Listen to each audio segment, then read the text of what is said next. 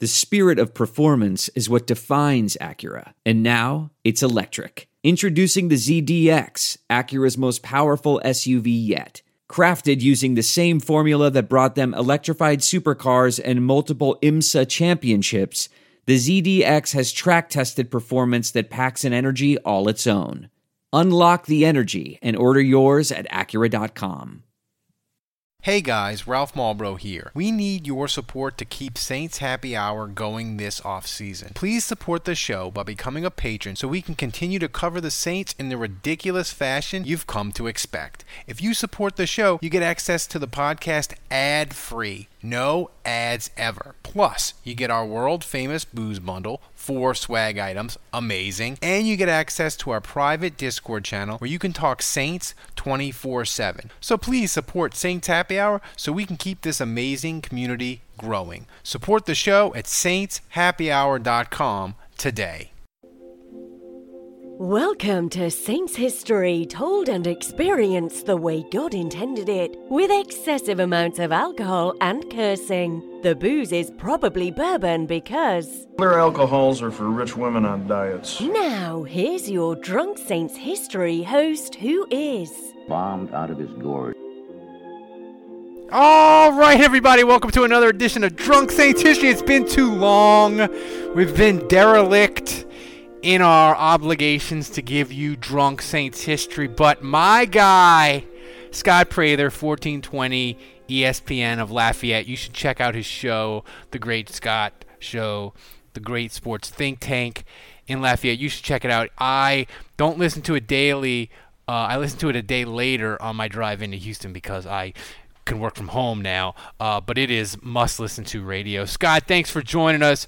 Uh, we're going to get drunk tonight and we're going to talk about Saints players that we irrationally love. Yeah, I feel like we've done it before. We have, probably. about, like you know, the Joe Horn drunk drunk Saints history. Yeah. we irrationally love Joe Horn, but like a lot of Saints fans did for all the reasons we mentioned. So this maybe this isn't as much a, a, a Joe Horn type of player as it is. Yeah, where we- some of the listeners will probably be like, "Yeah, I have that too," and others will be like, "Wait, who are they even talking about?" Yeah. Well, before we set the ground rules, I just want to say this: we're recording this on the. You probably listen to it later, but we're recording this on the day the stupid Buccaneers had their boat parade, and Tom Brady got hammered out of his mind, and they had to get carried off the boat. And Tom Brady might have seven rings, Scott, but I am a hundred percent convinced my crippled ass could drink him under the table. That man probably drinks like one beer every five years. He would the amount of sugar in my alcoholic drinks would would give him a shock and maybe put him in a coma. I'm a hundred percent convinced I could drink Tom Brady under the table. Rev, I mean, with respect, I there's not too many players in the league I would put up against you. I mean, you're. I'm not as I mean, I'm his not- Liver, his liver. He probably as wasted as he was today, just like stumbling everywhere. As Ryan Griffin is the one like carrying him away from the media before he said something dumb. Um, Brady, that was probably you realize that was probably like two shots of tequila. That's Probably is. all it took. It's probably like a light beer.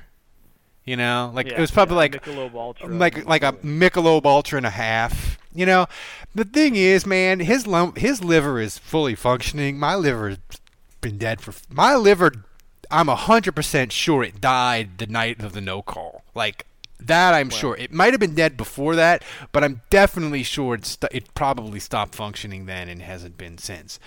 Um, but back to this podcast, we decided to do uh, Saints we irrationally love, and we set some ground rules. You can't be a Saints Hall of Famer. You can't have like a five-year period of really good play. You you can have moments, but you can't be like you know you can't be like I irrationally love Rickey Jackson. No shit. All right, right. So, um, that was the thing there. So, who did you pick for your uh, Saints players that you irrationally love? Your first one. We'll do a. cou- We're Well, gonna do a couple each.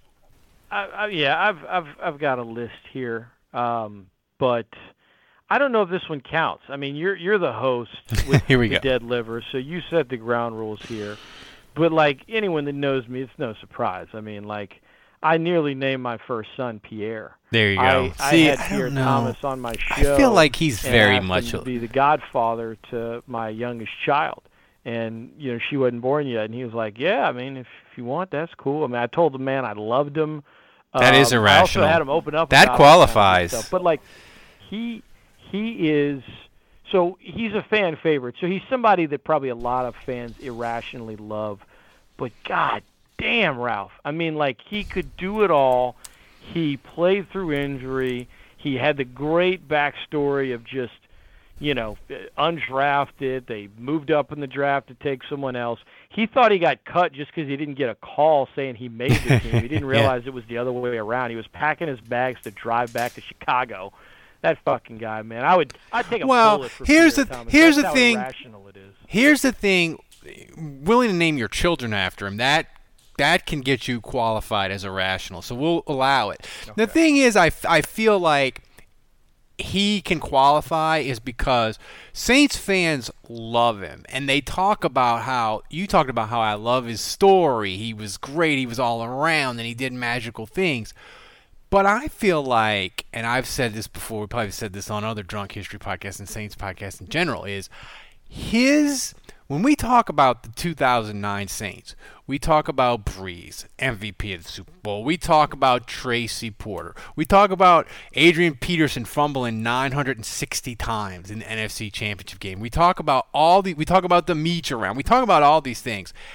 And his 2009 NFC Championship game was a Mount Rushmore all-time Saints performance, and it's just people forget about it. But then when you go look at it, and you're like, oh yeah, he had 140 total yards, and he had two touchdowns, and he got the fourth down conversion, and he ran the kick the kickoff back in overtime 40 yards. Like, and then you put it all together, you're like, oh yeah, that was fucking awesome. He see when you say we talk about the, you're you're with respect. You're not speaking for me. Like I when I talk about 2009. You talk about I that. talk about Pierre Thomas first. First name out of my mouth. I talk about a dance he did in a in a, a, a- a Sunday a Monday night game after scoring a touchdown in the first half against the Falcons and and swag. So I talk about all these little moments that only an irrational fan that loves someone way too much in a weird way would remember. Uh, but no, I, and there's there's a couple other players from the 09 team that I, I kind of have irrational love for. But in terms of like Saints history, I mean, you know, oh Scott, you know, you're in the media, you're not supposed to, you know, uh, let your your fandom come in there. Well, fuck that. I mean, I, I got no problem letting everybody know anytime they want to listen that Pierre Thomas is, uh, you know, the greatest player in the history of the world of any sport. Yeah, I had somebody email me. They were like, I don't know why Channel 4 puts you on the morning news on their television. You are not an objective journalist. I'm like, that's the reason you think Channel 4 shouldn't have me on? That I'm not objective? like, I could think of like a dozen legitimate reasons Channel 4 should not have me on the television. Uh, be being not being objective is like number eight thousand on that yeah, list, like, buddy. That's actually the reason they. That's actually the reason they have you on. Like it's like that's what you like you said. Like that's There's no distance too far for the perfect trip.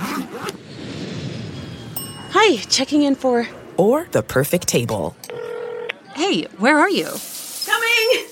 And when you get access to Resy Priority Notify with your Amex Platinum card Hey, this looks amazing. I'm so glad you made it.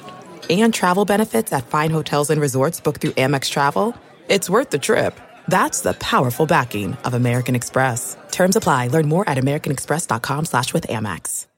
We're driven by the search for better. But when it comes to hiring, the best way to search for a candidate isn't to search at all. Don't search, match with Indeed.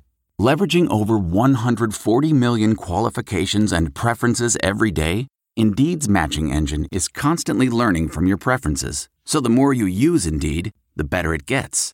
And listeners of this show will get a $75 sponsored job credit to get your jobs more visibility at Indeed.com slash match. Just go to Indeed.com slash match right now and support our show by saying you heard about Indeed on this podcast. Indeed.com slash match. Terms and conditions apply. Need to hire? You need Indeed. that's actually why they have me on, dude. It's not. It's not this. You know, what about the cat that jumps into the screen? Yeah, they have me on for you two know, reasons. They have me on because of the cat is funny, and they have me on so Eric Paulson can dunk on me at 6:45 in the uh-huh. morning. That's why, that's why they have me on in the morning. Let's not. Let's not. And they hope that my wife can't set out my clothes and I dress really horribly. Like that's what they want. That's what they that- want the, from me. the- that's like my favorite part of the whole thing. What, I that my wife dresses outfit. me? You, you know, like you're you're you're like Anthony Davis in that way. I know. Are Well, yeah, but- for you, and you're wearing whatever she lays out that day. But here's the thing, like I'm colorblind and crippled. Like what's Anthony Davis's excuse? I've heard this bit before. On I know, right? podcast, but, I uh, just saying. I'm just saying. I probably did it- on your radio show. But it's not a bit. I mean, it's It's true. I mean, It's true. exactly. It's it's it's it's it's, it's not. Um, All right. But, Give me- uh, give me give me someone. uh, Give me give me an irrational. I have an irrational love for Willie Jackson. And it's not just most people think of Willie Jackson as the Saints. They played in the, the playoff game in 2000. Hakim drops the ball, and Joe Horn gets hurt, and Aaron Brooks has to throw to like Robert Wilson and Jake Reed. Um, and Willie Jackson had six ca- six catches for 142 yards and three touchdowns. Like it was just it's just like the most random, glorious Saints big moment ever. Like, you know, um, but the thing is, also, I love reason I love Willie Jackson is another moment from the 2000 ye- 2000 season, which might be um, Aaron Brooks's most crazy play as a Saints quarterback is he threw a touchdown to Willie Jackson in the San Francisco game that year at San Francisco. It was 22 yards where Aaron Brooks ran forward, backwards, side to side, spun threw a rope between like three 49ers, dude. I think two of the 49ers like almost collided. The ball went past them. Willie Jackson's in the back of the end zone and he caught it. And, and like Hokie Gajan on the call was just cackling with delight. He's like he, he he was I think the way he described it was it's like trying to tackle smoke. And the thing was at that moment we thought Aaron Brooks was going to be we were like hallelujah he's a franchise quarterback right it ended up not being that but just that play to Willie Jackson was just amazing and like Willie Jackson like the Saints in, in 2000 just like picked him up off the scrap heap and he was great, you know. And I just have a rational love for g- random Saints players that brought me joy, you know. Um, he he he brought he brought some incredible joy and what people don't you know i think what people forget is know, he had two years with the saints that were just i mean 2000 and 2001 i mean I- Mhm. he he was he was he wasn't a guy that you would say if you were a scout that should be a number 2 receiver on a team because he probably shouldn't have but he had some big moments that just I mean, I love Willie Jackson too. I mean, there was I remember there's this like Big Brother Big Sister program that I, I did when I was in college in 2000 at Loyola, and um, you know I did it for a few years. Maybe it was like I think it was like an oh it it was either it was probably an 01. Yeah. It was probably after the playoff game. But there was this kid that like he repped a Willie Jackson a white Saints Willie Jackson jersey like every day, like that was it. And and I, I'll be honest, I didn't see any other Willie Jackson jerseys ever, but. I mean, that maybe that that that kid was like your kindred spirit, Ralph, because he Yeah. just he, He loved it. And I mean, he had he had over a thousand receiving yards in 01. Like there was a, a 81 catches, where he's really thousand yards, five Yeah, touchdowns, yeah. man. Like he was Then he legit. fell off a cliff and, and went to Atlanta for like you know a, a, a few minutes and didn't do anything there. So um, you know even the, the the lesser version of the way Joe Horn did it over there. But I look, I you, you, no arguments for me, man. Irrational love for Willie Jackson, I think, is a good thing. I think it's healthy. Yeah, I got another. You go with your second one, but I got a second one that popped in my head. It's I'm, I completely changed my mind because I forgot about him. You go with your second, and then I'm gonna go. All right. So I'm going to go with the receiver that I that that caught I think one one pass in the regular season uh, for the Saints his entire time there, and that would be Mr. Courtney Roby. But this guy, all right, he had a he had one rough day in San Francisco in a game that we're not going to talk about because we've we've we've spent too much time of our lives uh, being Yeah. impressed about it. But you look at his time with the Saints and his impact. I mean, the Colts they just released a dude before the season in 08. He came in and and he played a little bit in 08 and then he went on IR and you kind of forgot about him. And then 09 starts and um, what was it? Ron Harper, Rod Harper is this big preseason story. He makes the team, then gets you know on IR after one week. No one remembers him. But Roby's just kind of, it's kind of floating. Many people are like, Yep. why is he even on the team? And he was so fucking good. Like, yeah, he had a, a kick return for a touchdown in the win against St. Louis, where the Saints only won by five on that Sunday Yep. against the bad Rams team. But it was like the guy was involved in plays all the time. Like it, punting, kicking, like he was there. If he wasn't making the tackle, he was having an impact on the play. If you go back and look at any, um, just any special teams play for the Saints from like 09 to 2012, you will see Courtney Roby like he, he's going to be in the picture. He's going to be in the picture. Uh, he's going to be making a play. He's going to be involved in the play. Like he was awesome, and you know he had one really bad concussion one time and got carted off, and I, I remember just being You really had a- worried ano- about him. And another he, guy- like your boy Willie. Go ahead. No, I was gonna say huge kickoff return in the NFC Championship game against Minnesota. There you, dude. You know? I mean, just an absolute stud. That you know, it's not a position or a player. Like he wasn't. It wasn't. No one was buying a Courtney Roby jersey, but I almost went to NFL shop and just laid down way too much money just so I could rep. I'm telling you. Um, Thing is, we get and and you you you're probably like this too. As a Saints fan, you can have irrational love for a kick return, like a kick returner.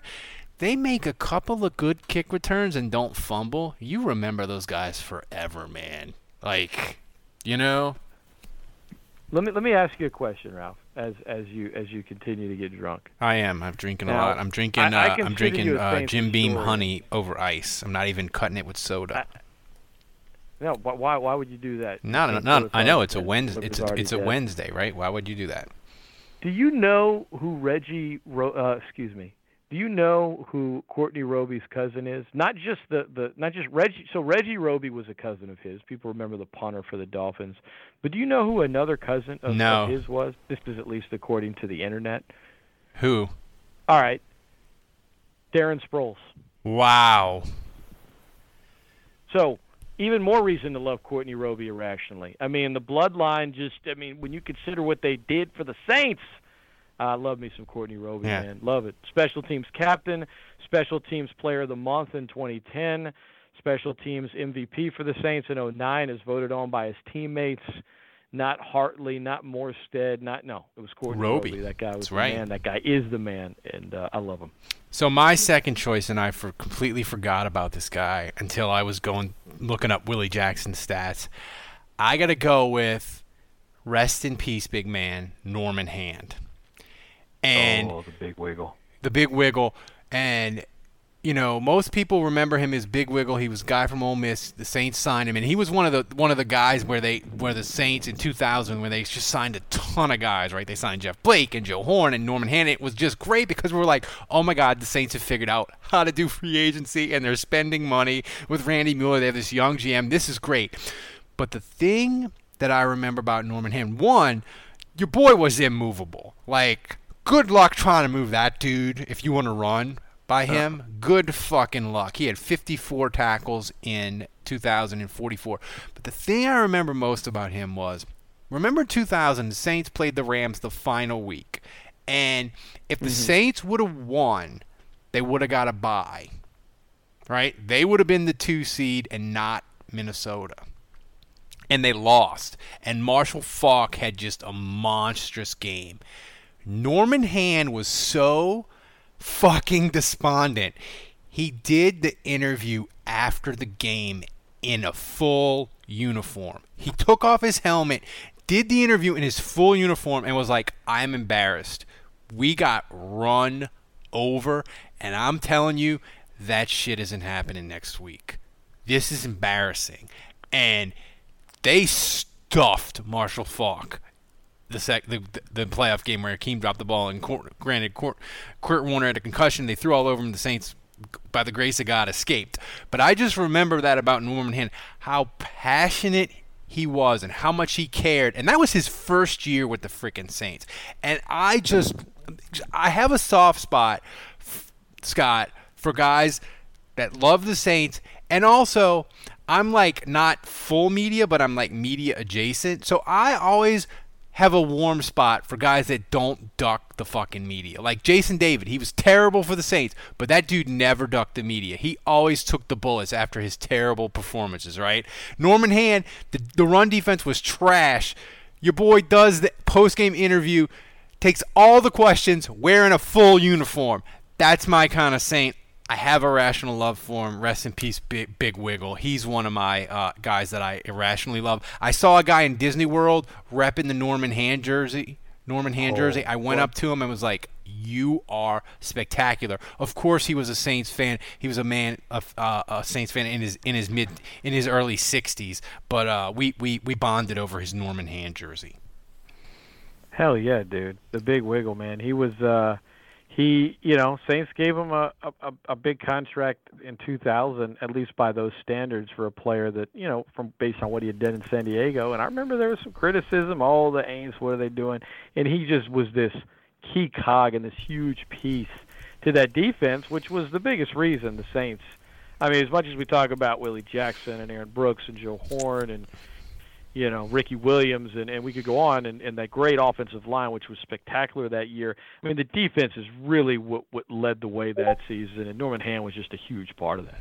I mean, dude, the defense they had.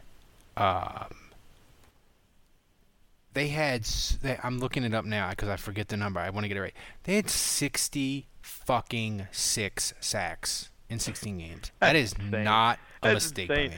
I mean, what La'Roi had like 17 from the D tackle position. Dude, they you had how hard that is. They had three, 17. Joe Johnson had 12. Darren Howard had 11. Keith Mitchell had six and a half. Willie Whitehead had five and a half, and Norman had three. And they had like six, five guys with two. Like they, they, they basically murder killed Steve Beuerlein. I think, and sent him into retirement. Like they just oh, they wrecked people. Like we I know we wax nostalgic about the, the 2000 Saints and people that listen to this podcast. Oh, they may not be old enough day, to remember. Man. Remember, the, remember when COVID started? I, I like spent a week just talking yep. to players from that team, and they were all.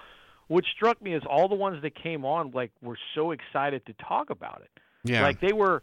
They feel like they, they they remember the season well. They remember the city just really being kind of just on fire for the Saints, and you know I think they get forgotten about so much because of the Payton Brees era. But you know, it was it was one season. It wasn't an era, but goddamn, it was fun. Bet online is the fastest and easiest way to bet on all your sports action. Football might be over, but the NBA, college basketball, and the NHL are in full swing. Bet online even covers awards, TV shows, and reality TV. Real-time, updated odds and props on almost anything you can imagine. Bet online has you covered for all the news, scores, and odds. It's the best way to place your bets, and it's free to sign up. Head over to the website and use your mobile device to sign in today and receive your 50% welcome bonus on your first deposit. Bet online, your online sportsbook experts. Here's the thing that, that I have said, and I argue with, you know, Saint Saints fans on Twitter. I won't get into it, but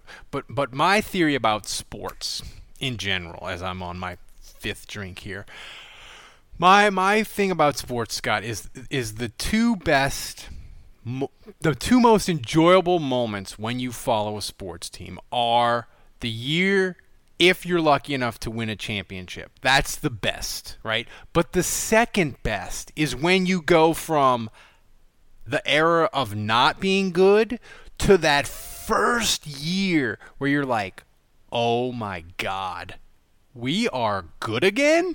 We're relevant? I 100% agree with you. And I mean, it's, it's Sundays are fucking fun again. Not even close. I'm, I'm with you all the way. Like it's just, especially like the Saints were the the Ditka years were three years, but Ralph, they felt like like five years. Like it it felt like an eternity.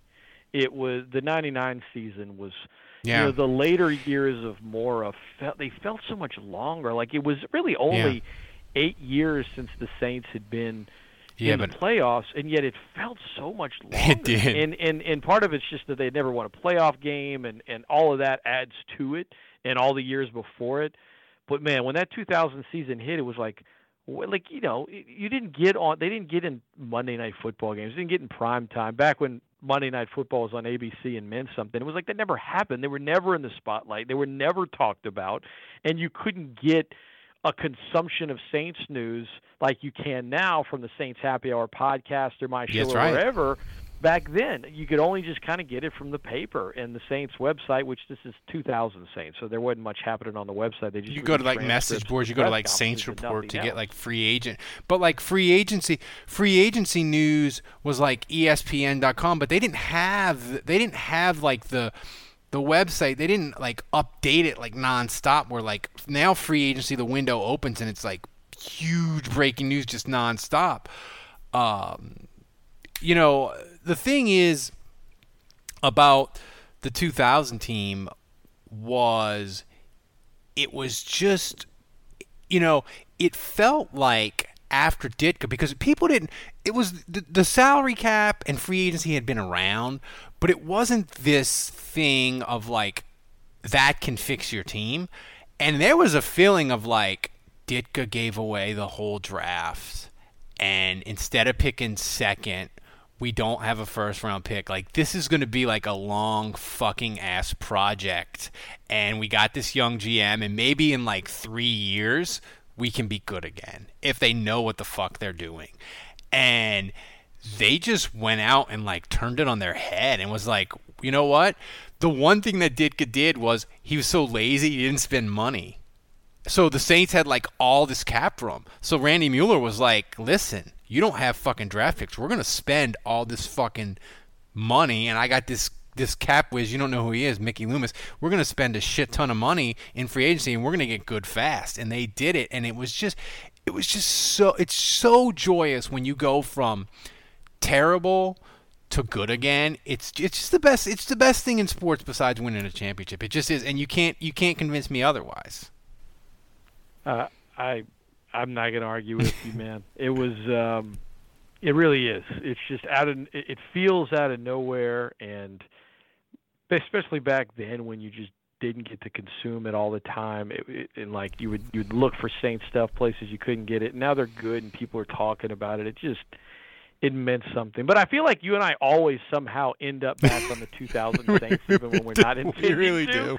Uh, but no We might just do- we might just do it. I I- a drunk history game by game. We'll just, we'll just we won't do it like a whole thing on the 2000. We'll just do a drunk history. We'll do it like week one.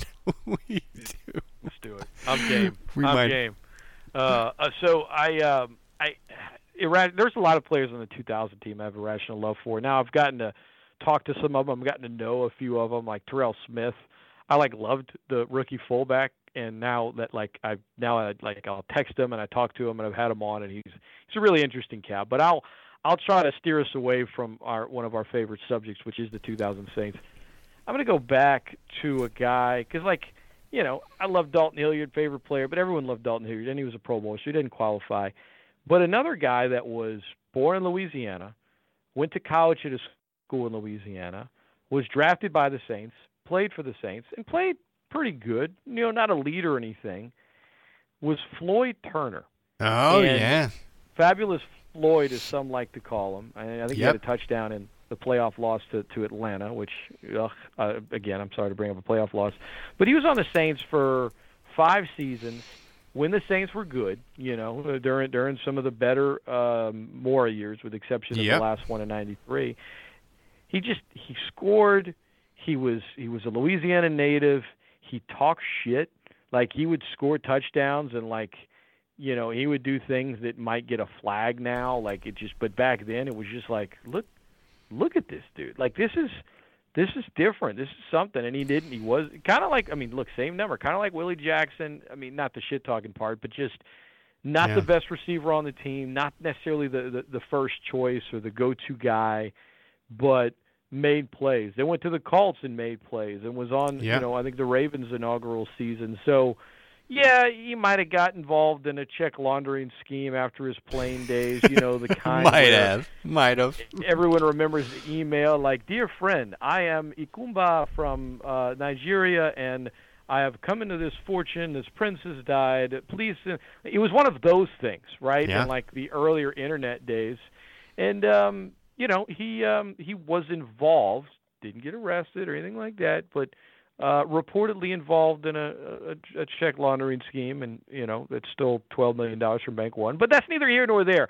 When he played, I had irrational love for Floyd Turner as a kid. I would just I'd go to the games and I'd just say throw it to Floyd, like throw it to. Flo- What are you doing throwing it to Michael Haynes? Throw it to Floyd Turner. Why are you throwing it to anybody else? Throw the ball to Floyd. I would just go to the games. I would say it anytime he made a play. I would get uh, absurdly excited. I know that he ranks 13th all time in career two point conversions. Nobody knows that unless you have an irrational love for a guy. So, yeah, I'll throw Floyd Turner in the hat. Uh, Floyd Turner has one of my favorite all-time Saints plays, and you probably remember this. 1991, the Saints started five and zero, or they started seven and zero, um, but they went five and I think they went five and zero in in uh, in September, and they beat the Falcons to get to five and 0, 27 to six. Floyd Turner scored on a 47-yard touchdown from Bobby Hebert, and he dragged Deion Sanders to the fucking end zone like a rag doll because Deion didn't know how to tackle. And it was just like that was back in the days where they played in the old Fulton County Stadium, right? So you had 35, 40,000 Saints fans just going bananas in Fulton County, just laughing at the Falcons as it's 27 to 6 and it was just delightful. It was just like one of those moments where like, oh my god, the Saints like they're they're really fucking good in 91 and they didn't win a playoff game and all that.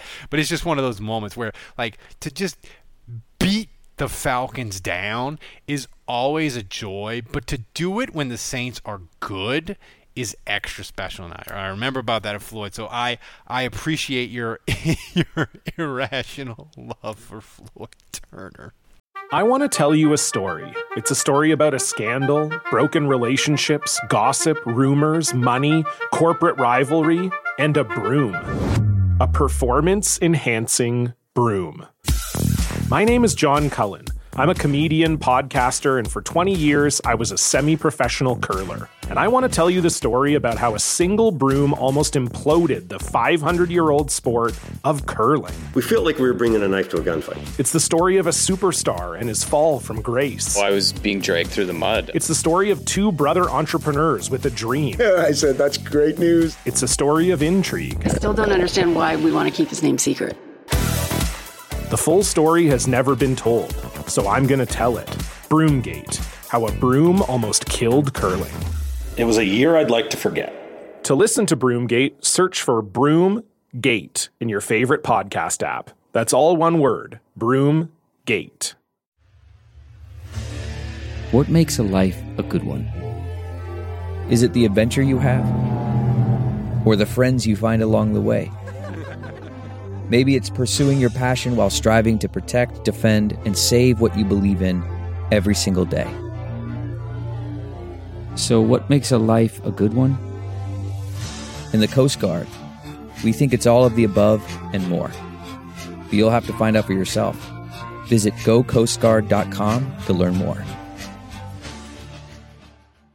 Worried about letting someone else pick out the perfect avocado for your perfect Impress Them on the Third Date guacamole?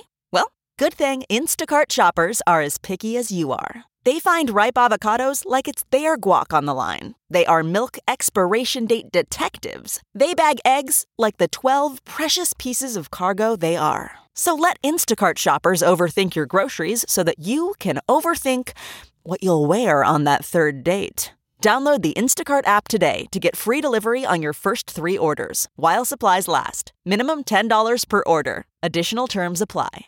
Welcome to Fail Better, David Duchovny's new podcast with Lemonada Media. On Fail Better, David, who has experienced both low and high profile failures throughout his life, explores the vast world of failure how it holds us back, propels us forward, and ultimately shapes our lives. Each week, he'll chat with guests like Ben Stiller, Bette Midler, and more about how our perceived failures have actually been our biggest catalysts for growth, revelation, and even healing. Through these conversations, he hopes listeners can learn how to embrace the opportunity of failure and fail better together. Fail Better is out now wherever you get your podcasts. Achieving a gorgeous grin from home isn't a total mystery with Byte Clear aligners. Just don't be surprised if all of your sleuthing friends start asking, What's your secret? Begin by ordering your at home impression kit today for only $14.95. Byte Clear aligners are doctor directed and delivered to your door. Treatment costs thousands less than braces. Plus, they offer flexible financing, accept eligible insurance, and you can pay with your HSA FSA. Get 80% off your impression kit when you use code WONDERY at Byte.com. That's B-Y-T-E dot com. Start your confidence journey today with Byte. It was it was the first time I remember because I it, like I remember it. Basically, he gave Deion Sanders prime time. He gave him a piggyback ride into the end zone. That's right. Like Deion literally just tried to just jump on his back, and Floyd's like, "All right, come on, I'll, I'll bring you in with me. You're not bringing me down." And um, yeah, I'll, I'll I definitely remember that man. Uh, look, that season, Pat Swilling was the defensive player of the year. The Saints led the NFL in points allowed. I mean, their defense was was just so damn good.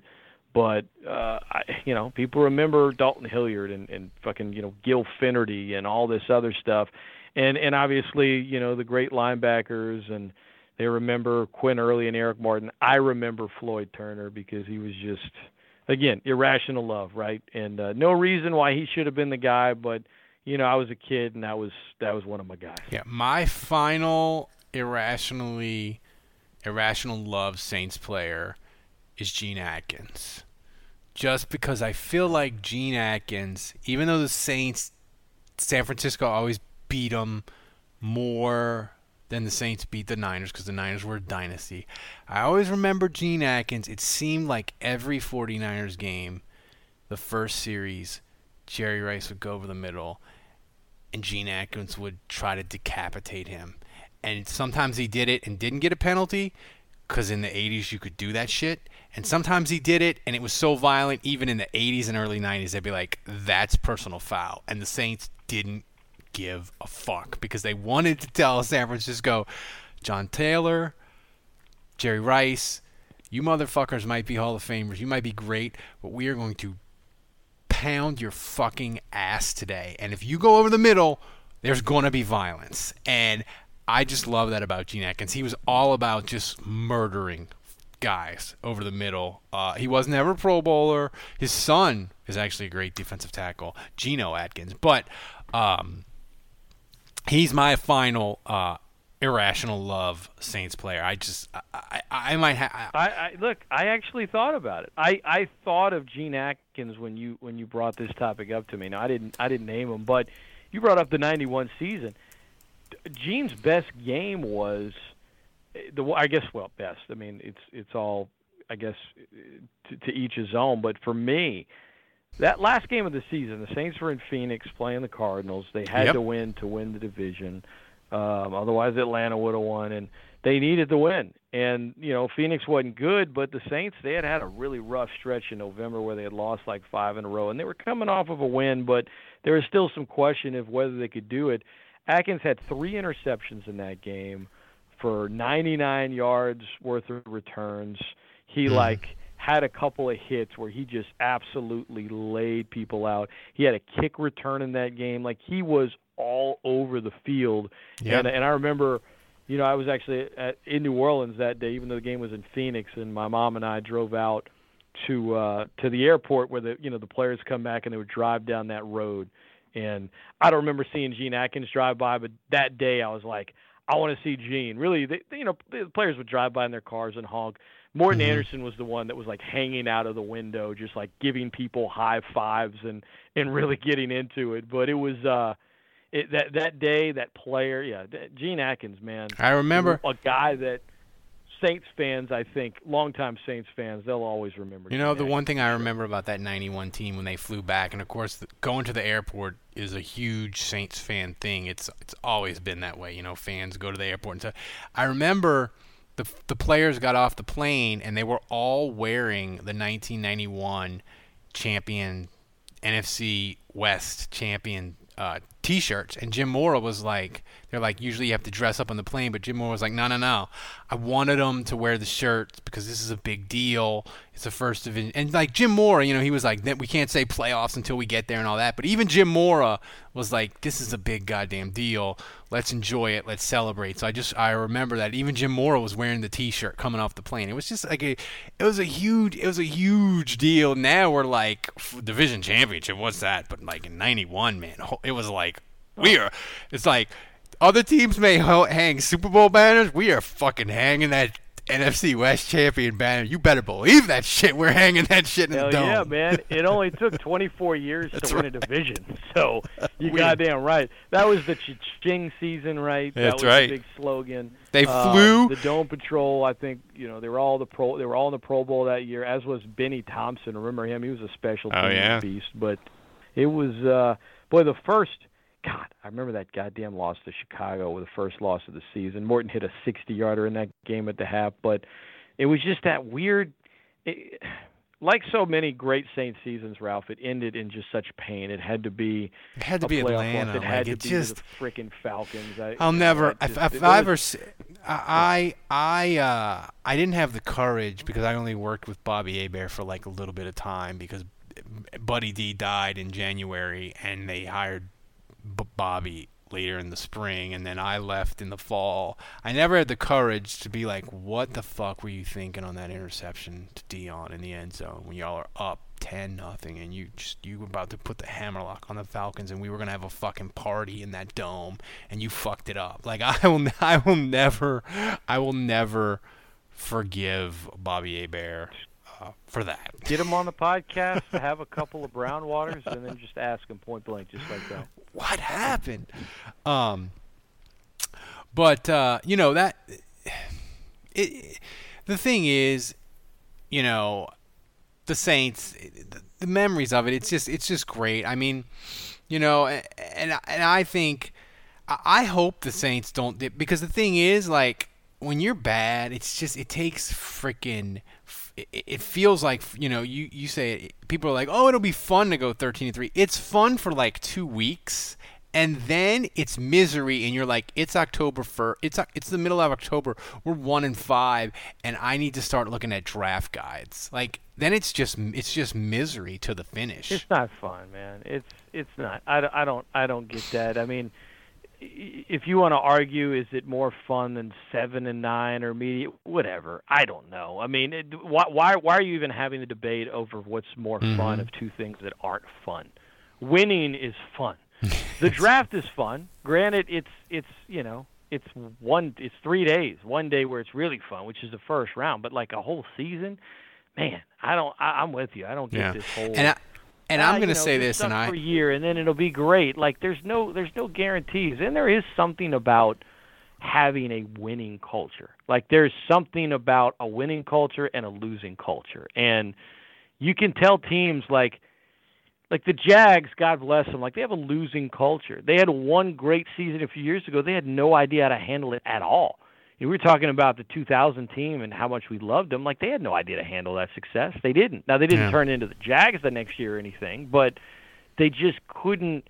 The locker room, the culture, all of it. Like you don't, you don't. It, it, it's more than just one bad season and a good draft pick. It can just, it can change the entire direction of the franchise if you're not careful. So I don't, I don't understand all this. Hey, just suck for a year and then see what happens and and and and tank for this guy or that guy. Man, fuck all that. Just go try to win. And I'm going to tell you why I think the 2021 Saints season is going to be incredibly fun. It's going to be incredibly fun no matter what. Because I think the Saints are going to get Jameis and America and I I did a I did a we did a funny clip our our new guy that we have hired full time by the way Thomas from Poland he is going to full time produce the video part of the podcast now so any complaints that you motherfuckers have about me doing bad video do it to Thomas because he's going to be in Poland doing the, the video live for us, um, running it behind the scenes. Um, but but we I did a video and I said this. I think America, Scott, is going to laugh at the Saints and point at them because they are going to go with Jameis. And the Tampa Bay just got rid of Jameis and they won the Super Bowl with Tom Brady. And America is going to point and laugh at the Saints and think that it's going to be a disaster with Jameis at quarterback. And I think some Saints fans, all of us, are we're going to have lowered expectations. And I think Jameis, I think Sean Payton is going to coax him to be like 35% less Jameisy. And the Saints are going to be ridiculous, fucking fun and frustrating and exciting because of Jameis. And you're going to have games where he's going to look amazing and they're going to win. And you're going to have games where he's going to be Jameis and you're going to want to kick him in the balls. But it's going to be new and it's going to be fun and it's going to be exciting. And the Saints are going to go fucking 10 and 6 and win the South again. And I just think, I think it's going to be, I think it's going to be the most, it's going to be the most fun that we've had as a Saints fandom in a while because we still have the scars and the pain and all that. But Jameis is going to help us heal. And I know that sounds stupid and cliche, and maybe I'm too many drinks in, but I really believe that in my heart about 2021, even though it's way far away. He, go ahead and book it, everybody. Thursday night opener, NFL season opener next year will be Saints Bucks at at Raymond James Stadium. Like the defending champs host that opener. The Saints they beat the Saints in the playoffs. Saints whooped their ass in the regular season. Whoop de do, whatever. Okay, Tampa Tampa won when it counted most. I get it, but throw in the Jameis Winston angle. Oh, I mean it's that's it's on. book it. Unless there's some kind of scheduling conflict. Shoot, poor people might watch that than the damn Super Bowl with their lowest ratings in 14 oh, yeah. years. I mean, I'm kidding, but but it it will from an opener standpoint. Oh, I mean the, the ratings will be big, and I mean how damn intriguing is that going to be? Just, you know, um, so I'm for it, man, and I hope you're right. I I don't I don't have a strong feeling yet about next season. I'm still kind of just so caught up in in what's coming next in the off season. But I do agree with you. I think for a while I was saying like 40% Jameis 40% Taysom, 10% Stafford. Those before he got traded. 10% someone else. but now I'm pretty much like I'm on 60% Jameis, 38% Taysom, 2% someone else as far as who's starting for the Saints week one. That's where I'm at. I'm gonna be if if some team gives Jameis a ridiculous offer, I'm gonna be I'm gonna I'm gonna be sad and I'm gonna have to get drunker than I am right now which is pretty fucking drunk because people know it because I'm cursing and my words are slurring. So, uh, get anybody, Scott, before we get out of here, tell the people how they can find you and su- and support your show. With excessive amounts of alcohol. All right, I uh, you can find me on uh, the ESPN 1420 app, E ESPN1420.com. That's our radio station. You can listen there. Uh, great Scott show. That's an acronym. Scott is anyway. S dot S C dot O dot T dot T dot. Sorry, I've been drinking too. Uh, for the uh, Anchor, Spotify, if you want to listen on demand. But the easiest thing, of course, is just Twitter at Scott underscore one four two zero at Scott underscore fourteen twenty. And uh, yeah, man, who dat and uh, long live Pierre and Willie and Courtney and Floyd and Gene. And I mean, we didn't even get into Terrelle We didn't. Smith. I didn't even get to talk about Ashley Ambrose or Vince Buck. And Milton Mack, I didn't even really love him. He wasn't a good player. I just loved his name as a kid. I'm like, cool name, Milton Mack. But we'll maybe maybe another uh, alternate. Maybe. history we could do I'm at s- some point. I'm so drunk I'm hitting the wrong buttons on my soundboard. But anyway, thanks for joining us, Scott. Everybody, thanks for joining us. Uh, British lady, take us out. Thanks to all of our Saints Happy Hour listeners whose donations made Drunk Saints history possible. Until next time, remember surviving Saints history is hard. That's why God made alcohol.